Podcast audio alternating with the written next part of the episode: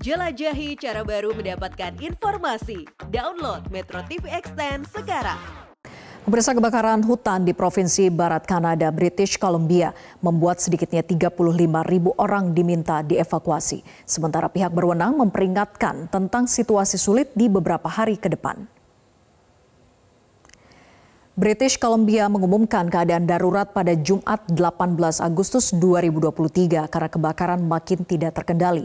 Api menjalar menutup beberapa bagian jalan raya utama antara pantai Pasifik dan wilayah lainnya serta menghancurkan banyak properti.